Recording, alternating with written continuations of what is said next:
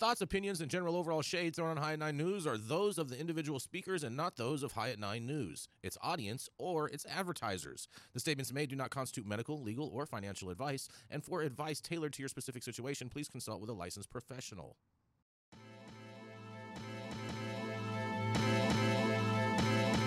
Welcome to the High at 9 News Hour, where you will hear from cannabis industry experts and professionals from around the country talk about important topics while shining light on global issues and discussing cannabis as it relates to politics, regulation and reform, data and technology, science, research and medicine, family and parenting, art, celebrities and entertainment, fitness, sports, mental health and wellness, and plant-based medicines and entheogenics. Together, we are building a stronger community, fighting the stigma and creating change. With your hosts, Jason Beck and Rico Lamite, joined by special industry expert correspondents from around the country and daily antics brought to you by cannabis.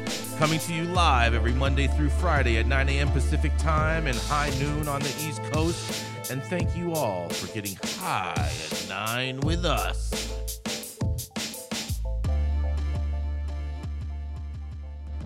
Oh, yeah. Good morning, everybody. Hope you are all having an amazing day today. But that's right. It is Friday, December 8th, and today is National Crossword Solvers Day for all you smarty little bookworms out there.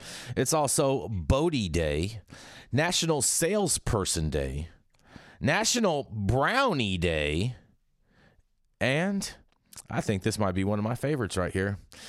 Today is Pretend to Be a Time Traveler Day, and we all know I know how to travel through time. But thank you all for joining us and getting high at 9 with us. That's also high noon on the East Coast, and please remember to like, share, and subscribe to us on all social media platforms.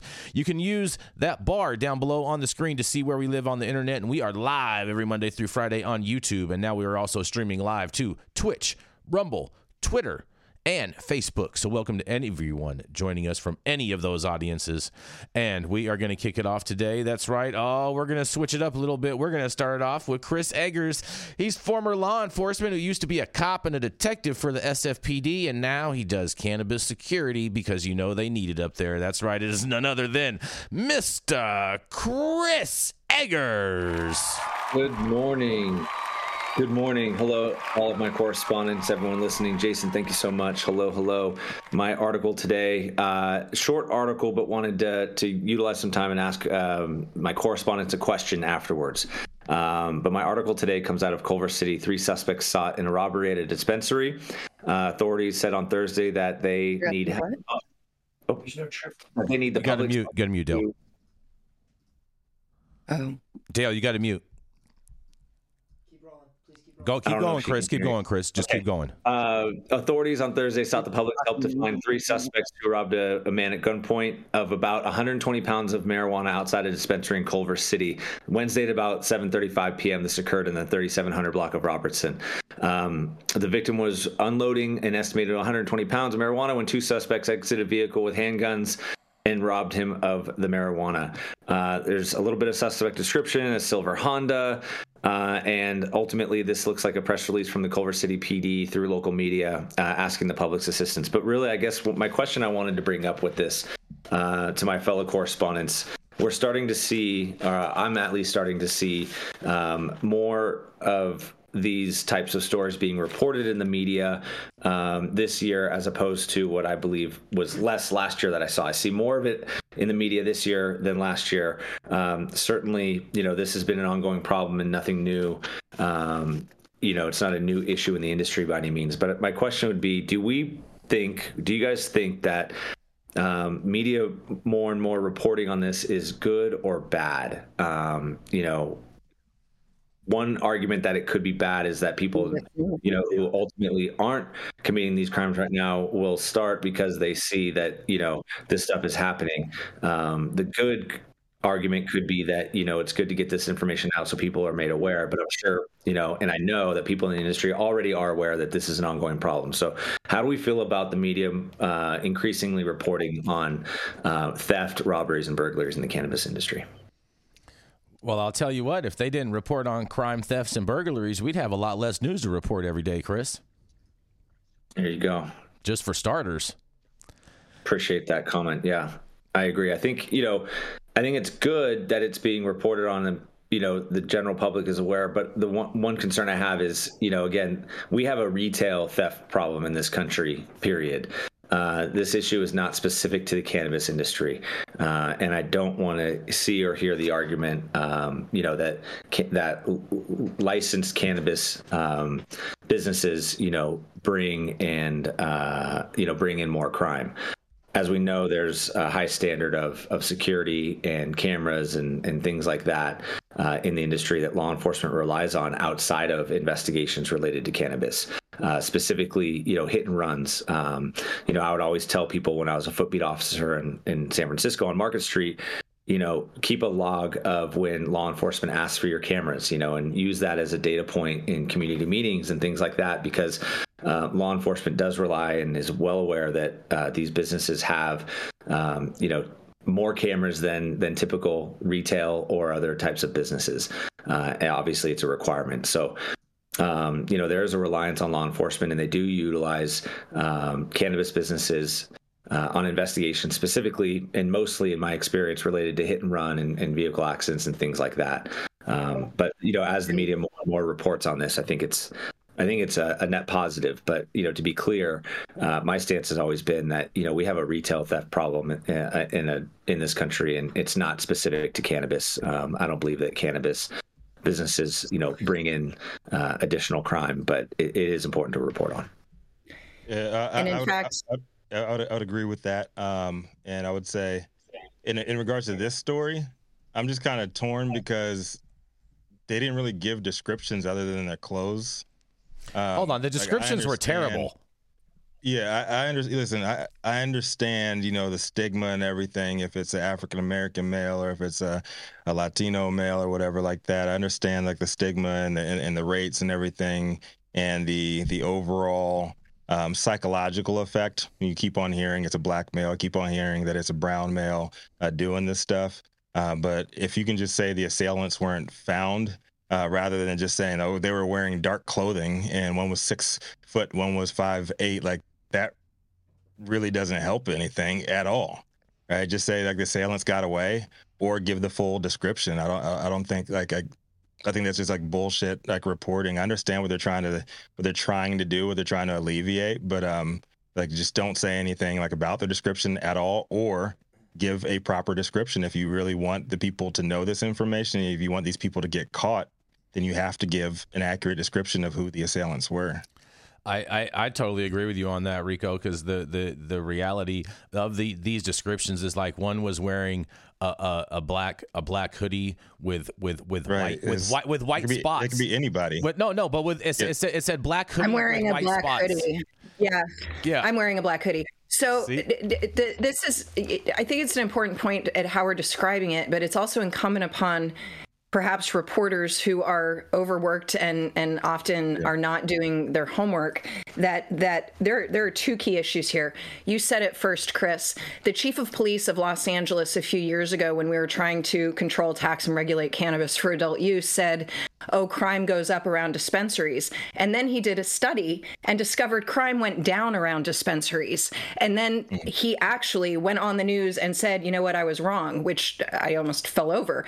But the fact is he admitted he was wrong, that crime goes down, property crime, crimes against others, muggings, because you now have eyes on the street walking the block to make sure that crime isn't happening to the dispensary. So overall, crime goes down. However, especially here in California, Prop 47, which we were supportive of in spirit, but the second thing that Chris said is this is a problem across the board when it happens to banks, when it happens to jewelry stores, when it happens to convenience stores, and certainly when it happens to cannabis dispensaries. The difference between all of those is we don't have safe banking. And I think that needs to be underlined with an exclamation point every time we have this conversation about crime, whether it's to the dispensary or their customers. And at the end of the day, Oaksterdam has turned over tape hundreds of times to law enforcement for muggings, other property crimes around us, for exactly the same reason that you just said, is we will not abide crimes against others and violent crime. Cannabis isn't the crime, and let's help our community law enforcement end it. But if you're shoveling shit into the tide and you arrest them and they're released and there's no consequences, this is now how people make a living, and the larger issue also needs to be addressed. Mm-hmm. Yeah, and I know it's up in Northern California, it's crazy. It is crazy up there, and it's only going to get worse. It's only going to get worse with the wealth gap widening. And listen, I understand. You know, I'm a big data person myself. I understand like the broad data implications, and it'll be good in the long term for communities of color. You know, with was it Prop 47? I want to say when they raised the limit for theft that you can actually get popped for, or go to jail for. But like right now in these economic times, like it isn't doing nobody good, and these cats are just getting right back on the streets and doing the same shit over and over and over again, and it ain't safe. As a father of a young daughter right now, like I'm thinking about getting the fuck out of California. Because I can't properly protect my family right now, with the necessary measures that I was brought up to know that will protect my family. I can't do that legally here, and I feel like it's not a fair fight right now. That law is across the country, though, my friend. That's an ATF policy, so you are not legally allowed to protect your family anywhere you live. California, with fire in other states, and the guns that I have legally in other states, like I can't legally have here, and these are the guns that are readily available on the streets for these criminals, and a lot of them, like, they have no other option. They can't afford to live in L.A. They can't afford to live in San Francisco, and so they get it how they're gonna get it. And unfortunately, a lot of people are getting caught up. A lot of people are getting popped right now, and it's just not a fair fight. Look at that one guy in L.A. Biden just got popped for having a gun and drugs. It's not legal anywhere in the country. I don't care who you are. Right now, we do not have Second Amendment protections. That's not the bigger problem. The bigger problem is the fact that you can't protect yourself even in those situations in the state of California right now. We just have that one guy. He was a distro operator. He was all over the news a little while ago. He had a home invasion robbery, and then he started shooting at him, and now he's getting charged with it because he's not allowed to have a gun because he is a marijuana. Like there's two different. Look, the streams have crossed here. Okay, they're both a problem, and I'm not saying that what you are describing isn't also a problem. But at the end of the day, no citizen in America has their Second Amendment right, full stop, because of the current policies. So you can say California versus Arkansas, but at the end of the day, none of us are allowed to have a gun to protect ourselves because we are cannabis consumers or we are in the business of cannabis. Well, yes, Dale. I would take it a step further with my argument. I'm saying, as a California citizen, when these young guys and gals are running around in the streets and they're doing armed robbery and shit like that, it's not a fair fight. You cannot legally have in California the same type of heat, the same type of equipment to protect yourself as a citizen. If you take the cannabis out of it, let's just say I don't smoke weed at all. I'm a legal gun owner. You do not have the same equipment as these people do on the streets. That part. And you cannot properly protect your home, protect your family like you can in other states in California. And that's how I feel, you know, as a father living in this city. It's like, like I'm always on high alert, and I don't like being like that. I'm not a high strung person. I live in Oakland, my friend. Like I feel you. Yeah. No, that's what I'm saying. Like it's even worse up. It's even worse up north. Mm-hmm. Like it's crazy times we're living in right now, and there's not enough money and opportunity for people at the bottom. So you know how they get it. They see these nice cars. They see this nice shit everywhere. I'm seeing the YSL store getting run up on Rodeo Drive. Yep. Right now, it's not just like a little petty theft no more. Like they know exactly what the amount is, where they won't be popped for a felony, they won't be held for that, and they keep on doing it over and over and over again. I've seen people getting shot at. I see I actually moved out of South Central, and I saw less action in South Central than I have recently when I moved to Gardena. It's like a street code in South Central. There's no code anymore. The game's all messed up, and the cops ain't coming quick enough. And the cops, for some reason, there's a management problem. You can speak to this, Chris. There's a management problem with police. Because it's all decentralized. It's just not. It's everything's messed up right now. Mm-hmm. Yeah, there's a, internally within law enforcement, they call it, and they would never admit to this, but behind the curtain, I can tell you they call it the fireman mentality, which is I'm going to sit at the station until I get a call. And if it's a top priority call, they got to go one or an A priority. Anything like a 2 or 3 or a B or a C, a sergeant's not going to be, pushing officers out the door. And just walk by, Tenderloin Station, walk by Central Station in San Francisco and look at all of the patrol cars, not patrolling, but, in front of the station. And, that's what they call it inside is, fireman mentality. What they call it in Oakland and San Fran, bipping. Yeah, they're getting bipped. They got bipping down here in L.A. now, knock out the windows. And pull shit out of the cars. They're doing that shit in front of cops. Yeah. And I've seen multiple videos on IG, on YouTube and stuff, right in front of the police. That's because if it's not breaking into vehicles. That's because if they're not stealing more than $1,000, then there's no crime. Yeah, they know. Yeah, was it 900 is the limit? They know $1,000. $1,000, $999. It's insane. I don't listen, man. I do not feel safe, and I feel like if some shit like that goes down, I'm gonna end up doing life in prison and not being there for my family, because I will end up doing something else. I will end up retaliating. Yeah, and so just a quick note on this story, Chris. You mentioned theft, spikes in retail theft, and this place that was robbed is a dispensary. But if you notice, it was all bulk flour that was purchased, and so this is actually a micro license. So this was actually the distro that was robbed, as opposed to the actual retail store. And so I think that's an important distinction for people to understand, because in cannabis, absolutely, Jason, in cannabis, we have an epidemic of people robbing distribution facilities and cultivations, not necessarily just standalone retails.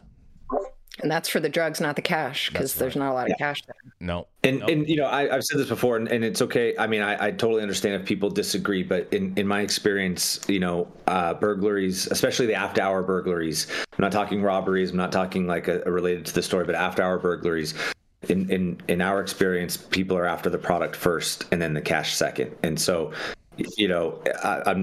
safe banking, certainly will help to some degree, but there is, Jason well said, distros are getting hit, left and right, and people are after the product. That's the target. You're not going to steal packaged eighths, because that's way too much bulk to carry around and try to resell. You're trying to go after bulk pounds, because that's the easiest thing to sell on the streets. And on that, we got to go to a commercial, and we're going to be right back.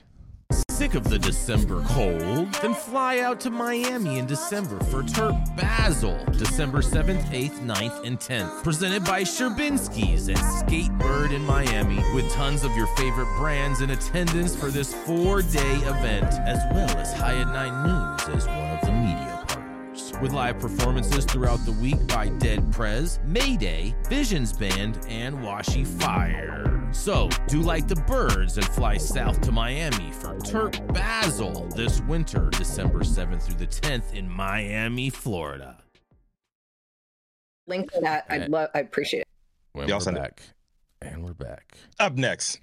You up next, Jason? Sure, why not? We can go to someone else. It don't matter. Let's go. I want to hear. Oh, you want to hear about this? The Hyatt 9 head honcho, known for smoking the best weed in the world, of the unwavering support of freaks, demagogues, and greatest presidents in the history of America. Those addicted to deep hue spray tans. Mm-hmm. Y'all know who it is. Jason Beck. Oh, yeah, man. Man, you should have seen all the street interviews I saw last night, where people were asking who they're going to be voting for in this next election, and you wouldn't believe the streets were in unanimous support of someone. I'll let you guys take a guess on who that is, but nonetheless. I wonder why, because he's going to let more pandemonium go down. Oh, God, stop the cap. All right, but nonetheless, you guys, here's the story. Here we go, because the feds release a 250-plus pages of redacted documents on marijuana rescheduling recommendation detailing cannabis medical value. That's right. More than 3 months after the news leaked that the U.S. Health and Human Services Department, the HHS, was recommending that marijuana be moved to Schedule 3 under the Federal Controlled Substances Act, the CSA, the agency was finally released a trachea of documents related to its recommendation and the detailed review it undertook on cannabis-accepted medical value. Among the materials made public are correspondence from HHS officials to Drug Enforcement Administration's DEA Administrator Annie Milligram. That's a great name for her, Annie Milligram, as well as explanations of the health agency's reasoning for the recommended change after conducting a required 8-factor analysis under the CSA. Most pages are heavily redacted, however, and some were totally withheld completely. The documents were posted online on Thursday by attorneys Shane Pennington and Matt Zorn, co-authors of the blog on drugs, and Zorn previously submitted a request under the Freedom of Information Act, FOIA, to obtain these records. In a quote, he says, "We haven't had a chance to wade through it all," the two lawyers wrote, "but we are putting it up here now and will follow up as soon as we've studied everything more deeply," they say. In response to the FOIA request, HHS reviewed 252 pages of records, releasing just 2 pages in their entirety. Another 236 were redacted in part, while 14 pages were withheld completely. Broadly, the documents outline new scientific information that came to light in recent years subsequent to an earlier denial of a rescheduling petition, which HHS suggests might now necessitate rescheduling marijuana. In a quote, "The current review is largely focused on modern scientific considerations on whether marijuana has a CAMU, which is CAMU, currently accepted medical use is what that stands for, and on new epidemiological data related to the abuse of marijuana in the years since 2015. HHS, the evaluation of marijuana under the CSA's 8-factor analysis. HHS also notes that it analyzed considerable data related to the abuse potential of marijuana, but added that it's a complicated consideration. I bet it is. Determining the abuse potential of a substance is complex with many dimensions," HHS wrote, "and no single test or assessment provides a complete characterization. Thus, no single measure of abuse potential is ideal." And that's in quotes from the HHS as well. Most subsequent pages of the document were withheld completely, and HHS's Director of FOIA Appeals and Litigations said in a letter to Zorn that the sections were redacted pursuant to provisions of FOIA law that exempts intra-agency memorandums or letters that would not be available by law to a party other than an agency in litigation with the agency. Excuse me. In October, HHS released a highly redacted version of the one-page letter from the health agency to DEA in response to public records requests by news organizations such as Marijuana Moment and lawyers, including Zorn, with the rescheduling recommendations now in the DEA's hands. Many are watching closely for updates. While the Congressional Research Service's CRS recently conducted that, it was likely that the DEA would follow the HHS recommendations based on past precedent, but DEA reserves the right to disregard with the health agency's advice because it has final jurisdiction over the CSA, you guys. That's right. Earlier this week, the governors of 6 states, Colorado, Illinois, New York, New Jersey, Maryland, and Louisiana, sent a letter to President Joe Biden urging the administration to reschedule marijuana by the end of this year. In a quote, "Rescheduling cannabis aligns with safe, regulated product that Americans can trust," says the governor's letter, which points to a poll that found 88% of Americans support legalization for medical or adult use purposes. And in quotes, "As governors, we might disagree about whether recreational cannabis legalization or even cannabis use is a net positive, but we agree that the cannabis industry is here to stay. The states have created strong regulations, and supporting the state-regulated marketplace is essential for the safety of the American people. The office of the Colorado Governor Jared Polis, who led the group letter, said rescheduling will not only alleviate the financial and safety concerns for businesses, but allow a thriving industry to play a full role in the American business environment. One of the first state officials to react to this HHS rescheduling recommendation, Polis told Biden in a letter in September that while he expects DEA will expeditiously complete its review and move marijuana to Schedule 3, the policy change may be coupled with further administrative and congressional action to promote health, safety, and economic growth. Meanwhile, six former DEA heads and former White House drug czars sent in a letter to Attorney General and the current DEA administrator voicing opposition to the top federal health agency's recommendation to reschedule marijuana. They also made a questionable claim about the relationships between drug schedules and criminal penalties in a way that could exaggerate the potential impact of the incremental reform. Signatories include DEA and Office of National Drug Control Policy heads under multiple administrations led by presidents of both major parties, and in October, advocates and lawmakers who support cannabis reform marked the one-year anniversary of Biden's mass marijuana pardon and scheduling directive this month by calling him to do more, including by expanding the scope of relief that his pardon had by expressly supporting federal legalization. And two GOP senators, including the lead Republican sponsor of a marijuana banking bill that cleared a cure committee last month, recently filed new legislation to prevent federal agencies from rescheduling cannabis without tacit approval from Congress. A coalition of 14 Republican congressional lawmakers, meanwhile, is urging the DEA to reject the top federal health agency's recommendation to reschedule marijuana and instead keep it in the most restrictive category under the CSA. And I must say, in this situation, I agree with these 14 Republican lawmakers and the DEA as far as keeping it as a Schedule 1 in lieu of moving it to Schedule 3. But I want to hear what you guys have to say, and this is Jason Beck for the High at 9 News. What do y'all think? I agree with you. I am not a fan of Schedule 3. I will recognize that your President Trump did absolutely in changing the rules because of hemp. CBD has failed the 8-factor test, and the DEA has to change its definition away from all constituents. I would like to draw our attention to the States Act 2.0, which removes cannabis from Schedule 1 and the DEA's purview entirely, if anyone is looking for something to support You're talking about the States Reform Act, the Nancy Mace bill, right? The States Act 2.0. And actually, hold on, let me pull it up for you right here. I have it. It was Representative David Joyce, joined by four colleagues, Earl Blumenauer of Oregon, Brian Mast of Florida, Lori Chavez DeRemer of Oregon, and Troy Carter of Louisiana, introduced a revised version of the Strengthening the 10th Amendment Through Entrusting States Act, otherwise known as the States Act. As the name implies, the bill seeks to bring U.S. marijuana policy more in line with the 10th Amendment and federalism, and it will remove marijuana as a substance covered by the Federal Controlled Substances Act. So it would deschedule cannabis.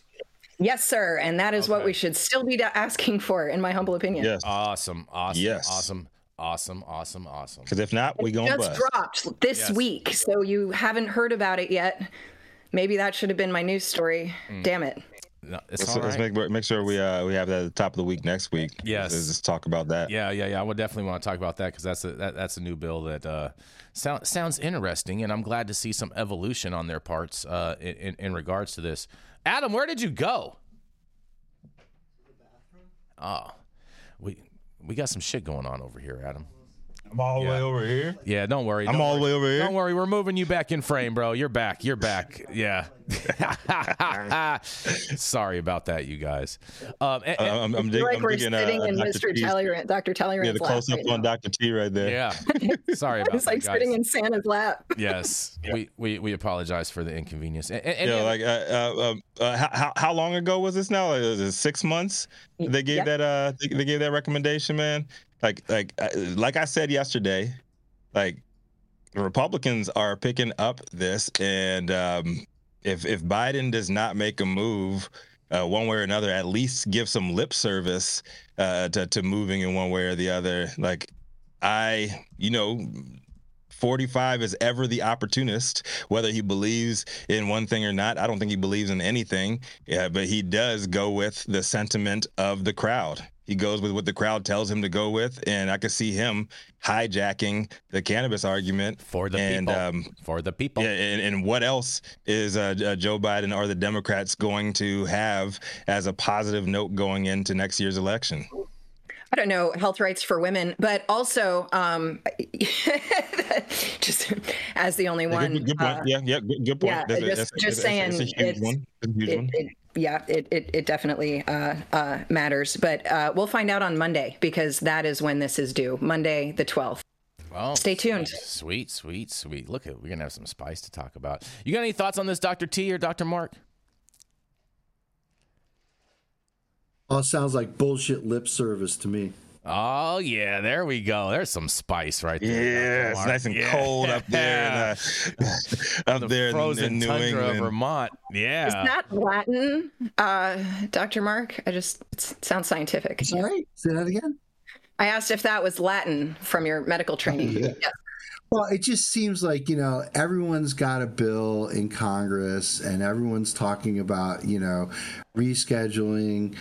Rescheduling is not feasible. It tells you how not clued in they are, because you can't dispense Schedule III substances in the way that the cannabis industry works right now. So they would have to make an exception for the dispensing of Schedule III cannabis. They're not going to do that. And they're not going to do that. Schedule III drugs are made by FDA registered facilities that have GMP protocols in place, and there's really few and far between in the cannabis industry. And people are striving to get to GMP, but GMP, there's a high economic hurdle to it because it requires a lot of internal analytics and testing capabilities that these cannabis companies just can't afford, because they're just running from pillar to post right now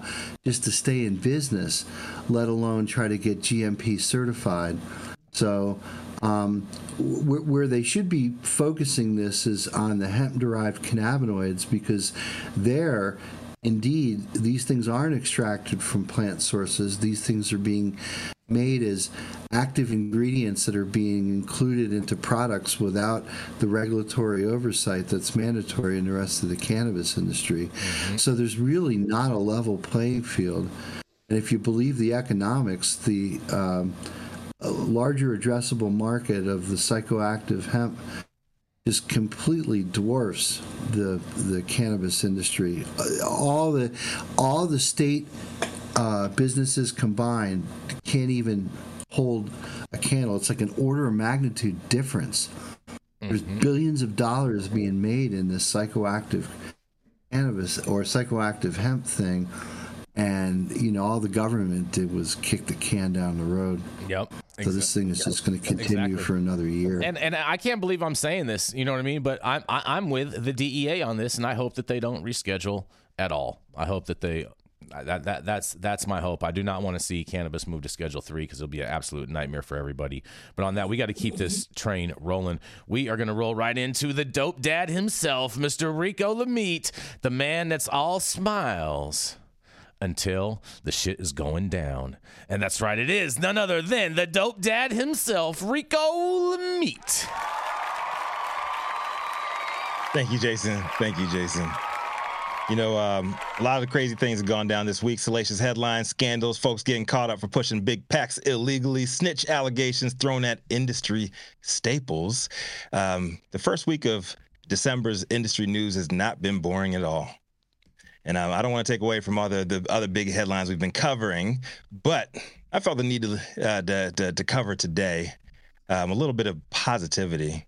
You know, for a couple of reasons. Number one, headlines, crazy relatable given the circumstances we've been talking about so far on the show today. Then also surrounding this case.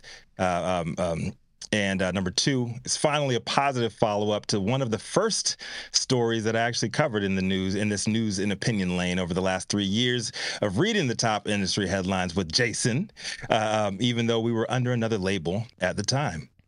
So let's get into it. 3.5 years ago, May 2020, 34-year-old LaRue Bratcher, an OKC-based father of five, U.S. Army veteran and licensed grower in the state of Oklahoma, was charged with first-degree murder for shooting and killing 42-year-old Daniel Hardwick, an armed assailant who had broken into his cultivation facility in an attempted burglary gone wrong. Bratcher called 911 after the shooting Hardwick, and says that he was attempting to fire warning shots, but one ricocheted, striking the burglar, eventually leading to his death. It was the second night in a row that Hardwick had attempted to break into Bratcher's shop.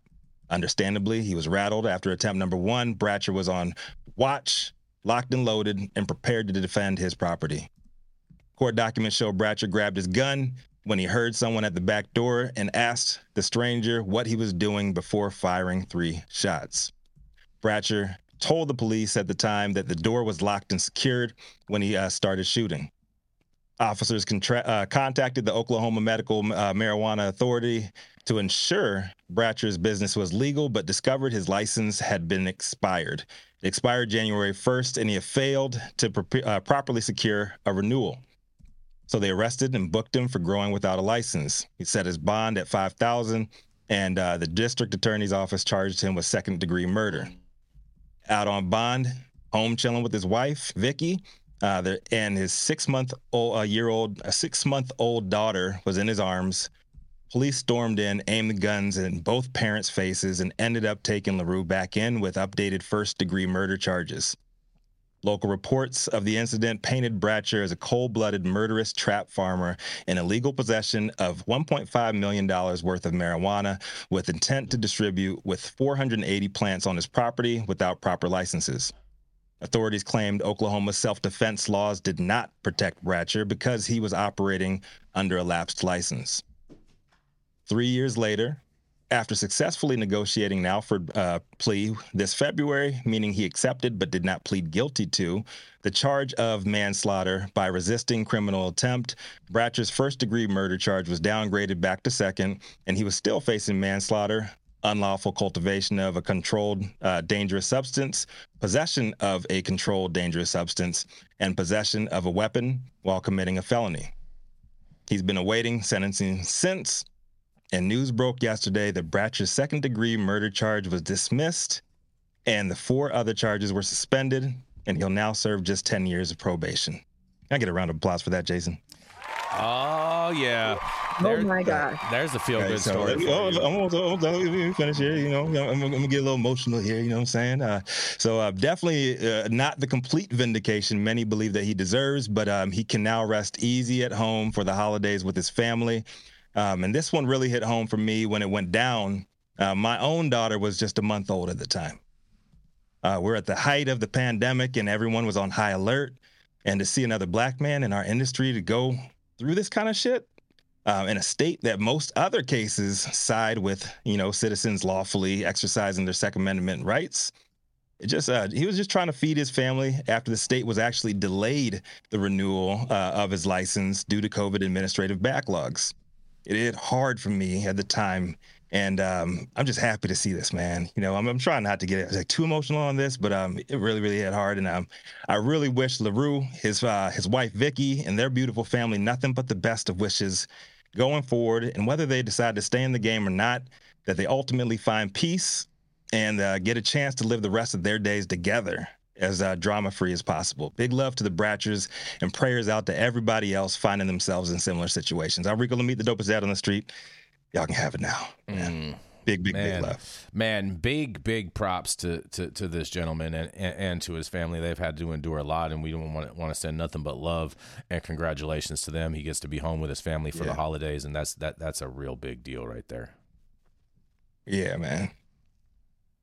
Love to see that. He's going to be home with his family, and it's a very, very unfortunate case, man. Like, protecting his family, protecting his investment, protecting everything, and he didn't get his license renewed. He didn't get his license renewed, and it was all backlogged in as well.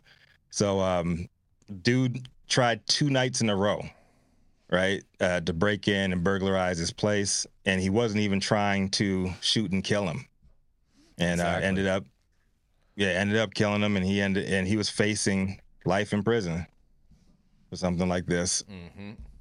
But he's home. That's right, and this is in Oklahoma.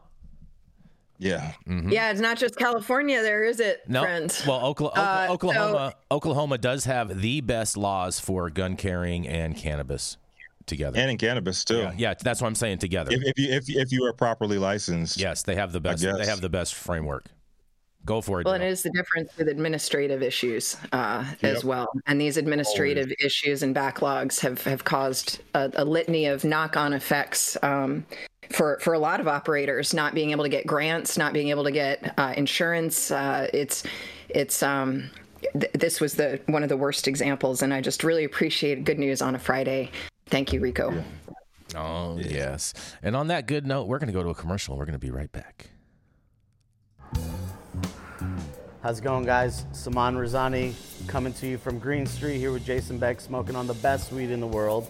Did you know that we have an audio-only version of our podcast available on Apple, Google, Amazon, iHeartRadio, and Spotify? Tune in now and check it out. Oh, yeah. Stop whatever you're doing. Make sure that you hit that like button. I know we will appreciate it. YouTube will appreciate it. And you inside of your heart will appreciate it as well. Also, make sure you subscribe to the channel if you have not subscribed already. And all of the articles that you see on that we talk about and discuss on the show, you can read directly on our website at www.high@9news.com. The Control Tower from Highly Educated has perfected the dab. Utilizing the concept of thin film evaporation, you can waste none of it and taste all of it. The micro texture of the SE pillar increases nucleation at elevated temperatures. And with the tower propelling at 2,600 RPMs, it's certainly the most efficient dab experience to date. The Control Tower from Highly Educated.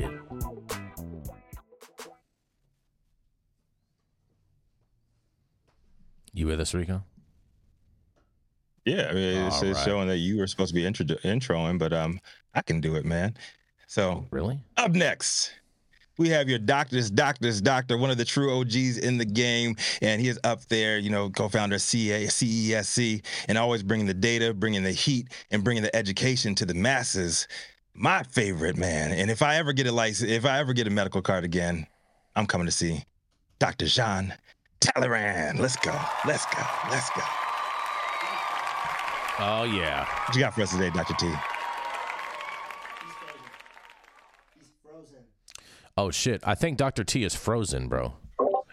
He appears to be in the Matrix. Yes, he's frozen. He's in the Matrix. So let's skip on. Let's skip over to Dr. Mark, and we'll come back to Dr. T when he breaks out of the Matrix. Is he back? Are you there, Dr. T?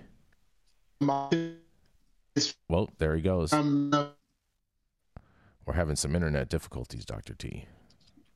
Dr. T, I think you got locked up in that triangle that Zod got locked up in. Yes. And Superman, Zod got trapped in that thing. He's in there writing him a wreck. Oh, man. Oh, boy. So, okay. Let's go to the opposite end of the country. Let's go to the opposite end of the country. We have the man, the myth, the legend out there popping those cart peddlers and always breaking us down with a little science lesson of the week. Dr. Mark Shadow. What you got for us, Dr. Mark? Hey, thanks, Rico. Can everybody hear me? Yep, you're good. Am I stuck inside the Illuminati? That part. No, I'm... Okay, you guys can hear me. Great. Well, happy Friday, everyone. My story today comes from High Times, and it's entitled, Hemp Cannabinoids Could Be the Source of New Pesticides. A new study by researchers at Cornell University has found that cannabinoids could one day have applications as natural pesticides. Recent research into the potential uses of hemp shows that cannabinoids produced in the plant could one day be the source of new natural pesticides, according to researchers at Cornell University in Ithaca, New York.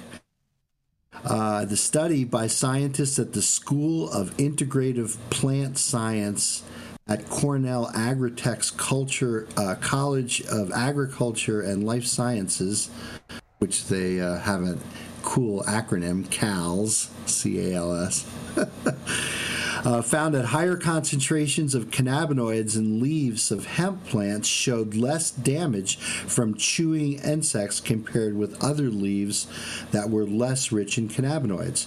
The researchers hope that the study...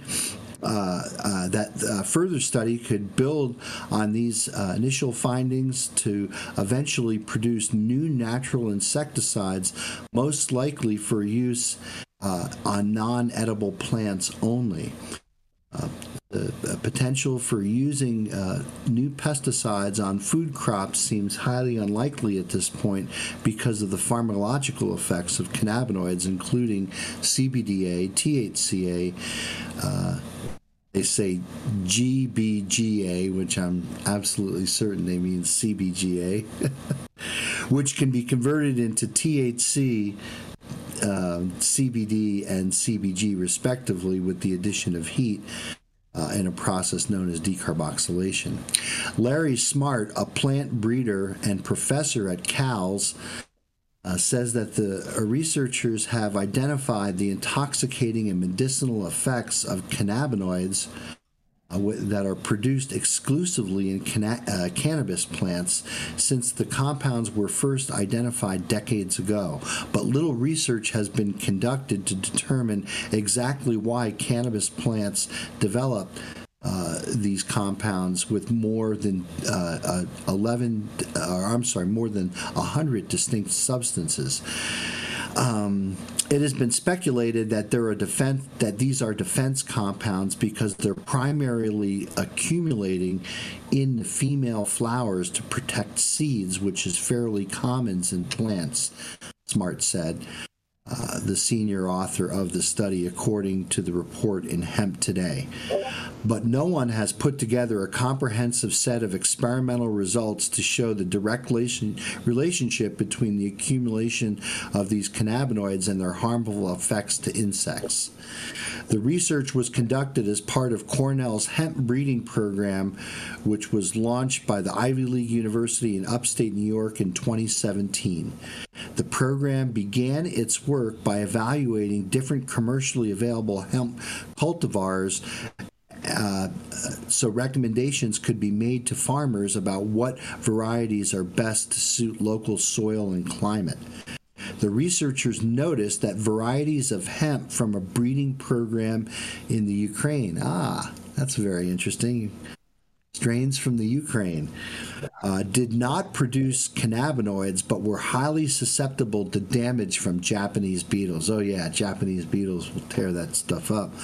Other hemp varietals that produce cannabinoids were not similarly prone to the damage from the insects. The absence of cannabinoids, we saw heavy insect damage, and the presence of cannabinoids, we saw much less insect damage, said Smart. The researchers then isolated CBDA and CBGA for use in controlled insect feeding studies. THCA was not a part of the research because of the federal limits on THC that prevents Cornell researchers from working with the compound. The cannabinoid extracts were added to artificial insect diet in varying concentrations, and the researchers found that the insect larvae grew less and had less lower rates of survival as the concentration of cannabinoids were increased. So that shows what's called a dose response effect. The higher the dose of cannabinoids, the more potency their insecticidal action was.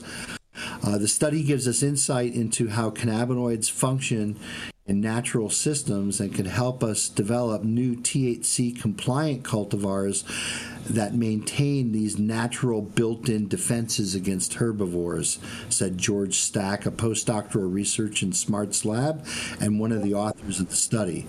The researchers plan on further investigation to determine if sap-sucking insects such as aphids are also adversely affected by cannabinoids. However, Stack noted that the research is hindered by the continued illegality of marijuana at the federal level.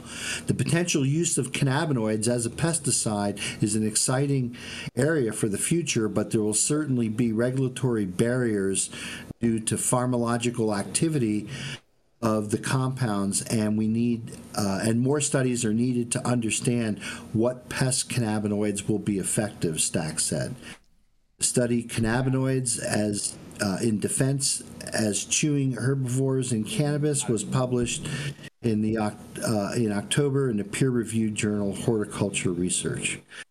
So this is super, super interesting because I think we know that cannabinoids are safe for humans. So certainly if you develop pesticides, and pesticides are nasty chemicals that kill bugs and keep bugs from destroying plants and food crops and whatnot. If we could use cannabinoids in replace of these other insecticides, we know that even though they point out in the article it probably won't be applied to food products, well, that's because of the whole, you know, ooh, these are cannabinoids and it might be scary. What makes a insecticide today is not necessarily a compound that kills bugs, but it's a compound that, when applied, kills the bugs, but by the time that food and produce makes it to market, the pesticide has been either degraded by sunlight or been degraded by hydrolysis from rainwater, or so a lot of these insecticides are built to fall apart. They're built to sort of have their action when the farmer sprays them, but then ultimately not have contaminated residuals in the food that you're trying to protect. But I see this as a very exciting development, and one of the other reasons why they need the government to delist cannabis, because obviously cannabis's illegality kind of hampers this kind of research. But this is very, very important research and might provide value to other markets for cannabinoids other than human consumption. If we could replace toxic pesticides that are basically not only killing bugs but killing the soil to which they're applied, and we could replace that with cannabinoids. We know that cannabinoids make good bug food eventually, and they're degraded by bacteria and soil bacteria and whatnot. So I think that products that would be using this technology would ultimately be safe and provide more value to farmers who raise cannabis for a living. So that's my thoughts here on the shores of Lake Champlain on this wonderful Friday afternoon. I'd be interested in what my other correspondents have to say here on High at Nine News. Is there sex in the Champlain room? Champlain was a French explorer who thought he discovered a lake that natives knew about many years. So yeah, it doesn't count though until a white man finds it or says it out loud, right? That's right. But they certainly get to name the lake after him, and they've named the university after him, and. Mm-hmm. I think anyway. This is a fantastic story. This is a fantastic story, Dr. Mark, and I'm so glad that you shared this with us, because I don't think we would have found it without you covering this. Well, and this is. I mean, it's really cool to think that, you know, again, there's cannabis varieties that, because of the terpene expression profile in those varieties, mm-hmm. they're less susceptible to different pests like powdery mildew.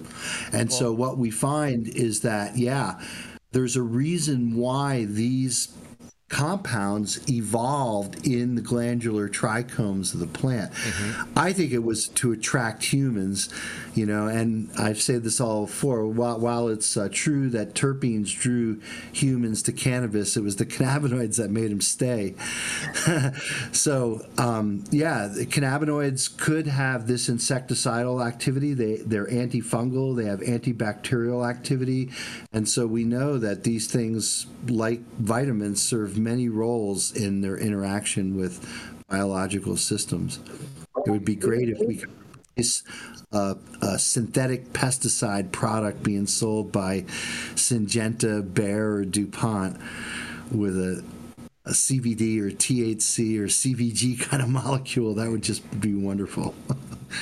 That would... Our horticulture instructors have been teaching these concepts for 2 decades about it helping. It's also with a bit of sun protection, but absolutely insecticide, the THC helps repel insects. And I want to really underline 2 things. Number one, aphids love cannabis, so I would question that one, but the how repellent they are with aphids. But with respect to food, you underlined the use of cannabinoid or just the effect of pesticides on food.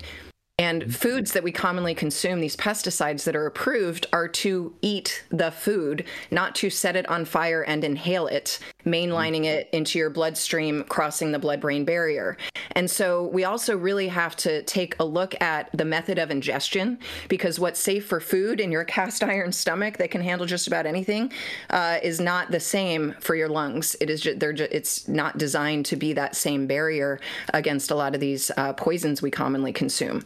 And so the idea of being able to utilize cannabinoid-based pesticides for cannabis as well is exciting, because this is an issue as states outlaw, and in some cases they should, because it's not been properly investigated in this context that I just mentioned of how humans are consuming it, that we really have an opportunity to change our entire food system and health of where we grow our food and the food web. It's really mind-blowing, and it's also just kind of fucking infuriating that we have blocked this research for so long and gone the other direction that is just killing our planet and ourselves slowly. Mm-hmm. More quickly. Well, and you got to believe that this too provides evidence that there's an endocannabinoid system in these insects, and somehow these compounds are acting on it in a way that the insects don't like. Maybe they get disoriented, or maybe they can't find their next meal and they die, you know? Every vertebrate and invertebrate that we have studied, including plants, have at the very least rudimentary endocannabinoid systems. And the oldest living creature on Earth, the hydra, it's like a jellyfish-looking thing that lives in the sea, is something like over 96% similar to our own. It is. We all have an endocannabinoid system, and I completely agree with you. I think the research opportunities, the business opportunities, the pharmacological opportunities, can we not keep it illegal for just adult use at the same time that we study all of these amazing things, is my question. Mm-hmm. Yes. I mean, I feel you, Dale. I feel you, Dale, but I really, really love this story. This is great. I think we got to go to a commercial, though, and we're going to be right back. I'm Jason Beck, and this is Smoky Vanilla. And if you want to feel as good as I look, then you need to get yourself a Stretch and Smoke with Smoky Vanilla. That's right, baby. I'm Smoky Vanilla. With my background in kinesiology, I'm a sports massage therapist and stretch coach. I focus mostly on athletes who have chronic pain or injury due to their sport, or the legends of the chronic in the game, baby. Oh, yeah, you know what it is. We just stretched, and now we're going to smoke, because you know what it is. That's right. I love intuitively creating a session based on the individual I'm working with. We'll go through a few assessments, look at the past health history, injury, or anything that's still affecting you today, and create a customized session just for you. Let's go. Yee.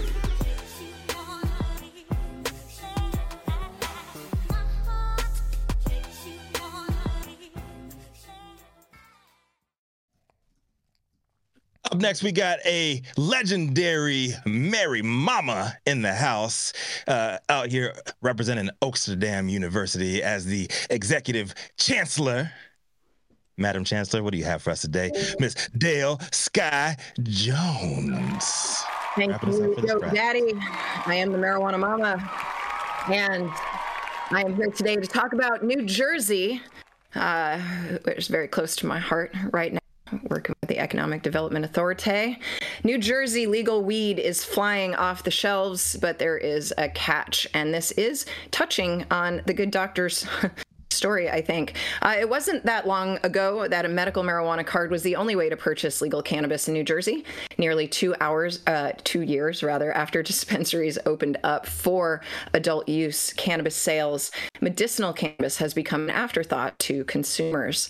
More than $206 million was spent on cannabis in New Jersey in the third quarter of 2023. That's $206 million in 3 months, with almost 177 million going towards adult use purchases, according to statistics recently released by New Jersey Cannabis Regulatory Commission. Medical marijuana, which until April of 2022 was the only kind of legal cannabis available in New Jersey, has become a smaller and smaller part of the market since then. In the third quarter, medical marijuana patients spent just about 29 million, less than half of the amount spent in the third quarter last year. We're seeing patients roll coming down slightly over time, and additionally, the sales lessening as well. That's what the CRC Executive Director Jeff Brown said at the Commission's December 7th meeting. Increasing adult use cannabis sales at the expense of medical marijuana sales aren't surprising. The adult use market has grown by about 10% each quarter this year, while the number of medical marijuana patients has plummeted to less than 94,000, down from an all-time high of more than 128,000 in April of 22. New Jersey dispensaries are required to offer extra benefits to medical marijuana patients, such as patient-only hours and parking, designated checkout lanes, and even separate menus and product inventory. But the financial benefits are minimal. Medicinal cannabis purchases are tax-free, but New Jersey has among the lowest cannabis taxes in the country. Go New Jersey, with a 6.625 sales tax, and that's on everything you buy in New Jersey, and a $1.52 per ounce social equity excise fee. On Zen Leafs Neptune's medicinal menu, an eighth ounce of Indian landrace cannabis cost $60 as of December 7th. On the adult use menu, the same product was $65.18 after taxes. In other states, adult use cannabis customers can pay excise taxes of over 20%. So tax-free shopping presents a much greater benefit to patients with the medical marijuana cards in those states. Amidst that decline in patient rolls and medical marijuana sales, the Cannabis Regulatory Commission lowered registration and renewal to just $10 for every 2 years and a free digital identification card for patients. That is a really low barrier to entry. Thank you, New Jersey. Registration and renewal fees had previously been $50 for most patients or $20 for seniors and other qualifications. Many patients face barriers to accessing treatment due to costs like paying out of pocket for doctor's visits and the cost of cannabis. The CRC, the Cannabis Regulatory Commission Executive Director, said in a statement, New Jersey CRC is doing everything in our power to eliminate as many barriers as possible to ensure those who can benefit from cannabis treatment remain in the program.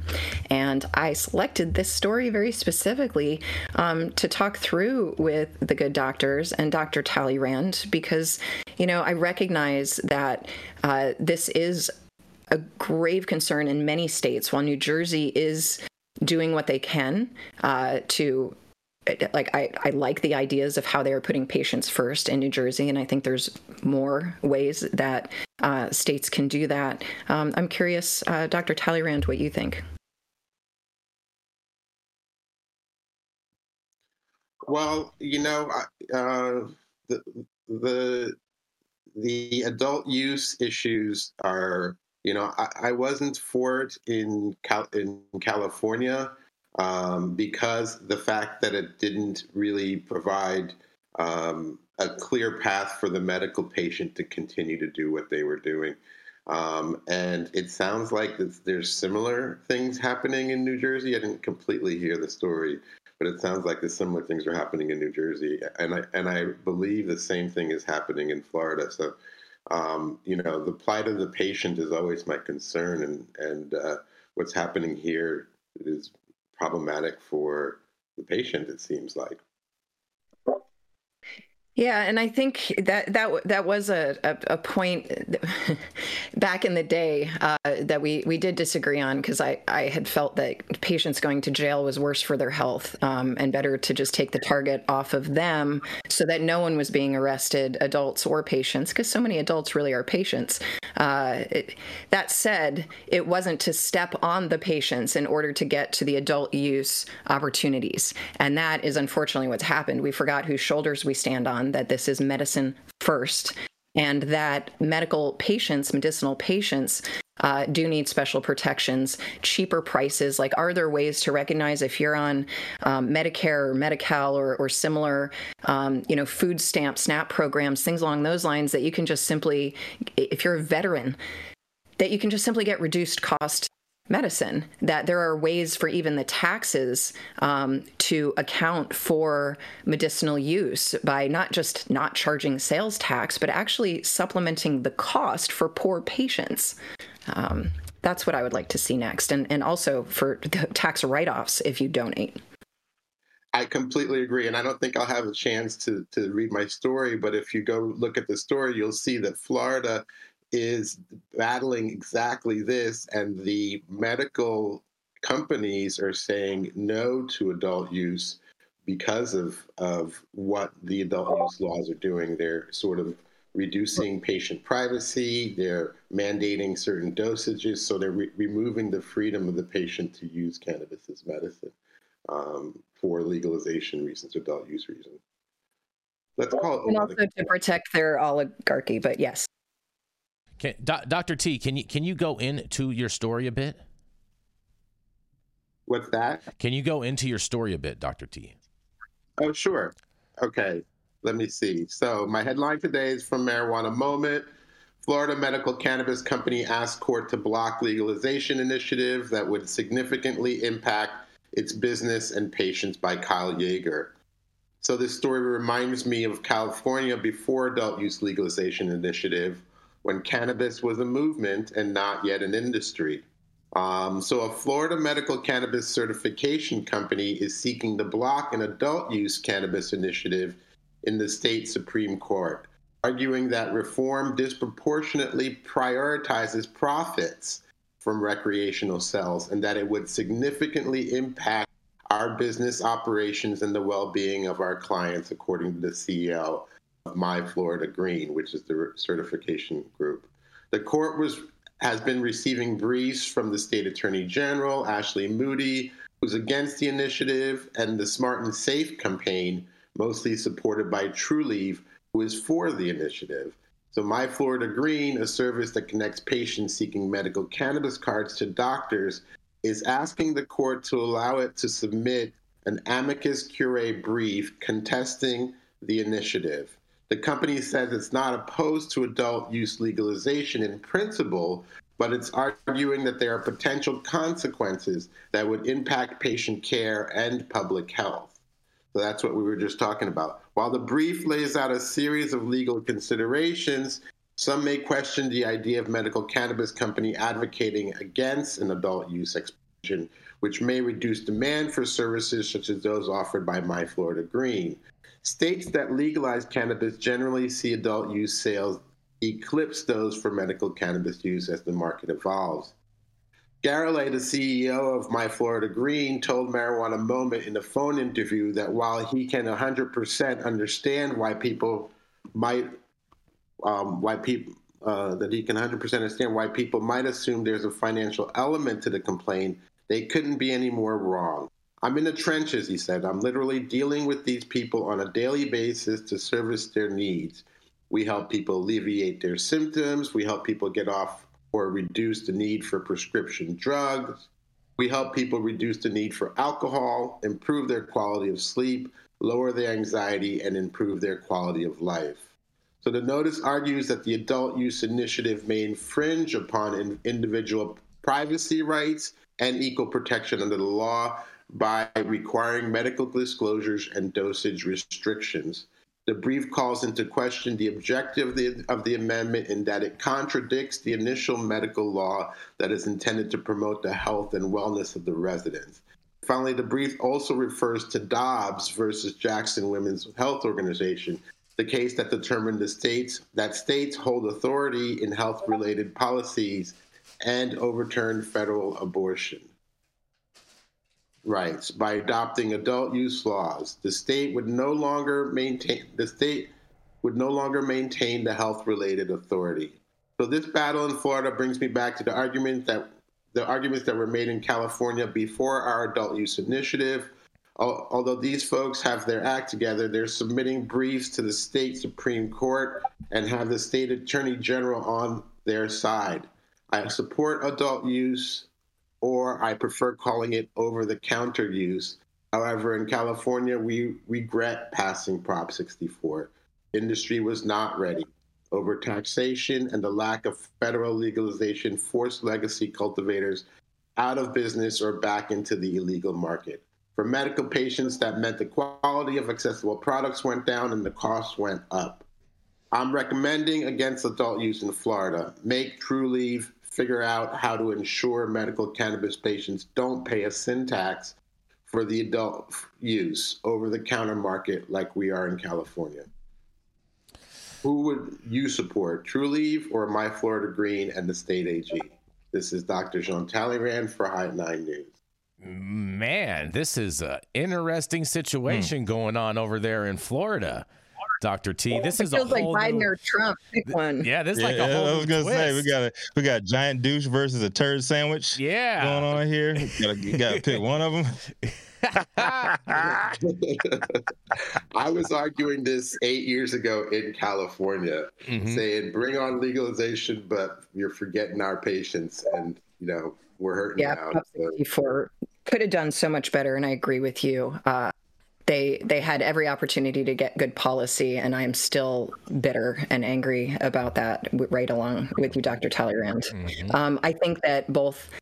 I think we can have responsible use, and that's what I've kind of switched to. Adult use, medicinal use. What we're really talking about is responsible use, and I think that there is a way for adults to choose cannabis over alcohol or cigarettes without necessarily making it a medical condition or worrying about getting pulled over on the on the way home and having it in their trunk.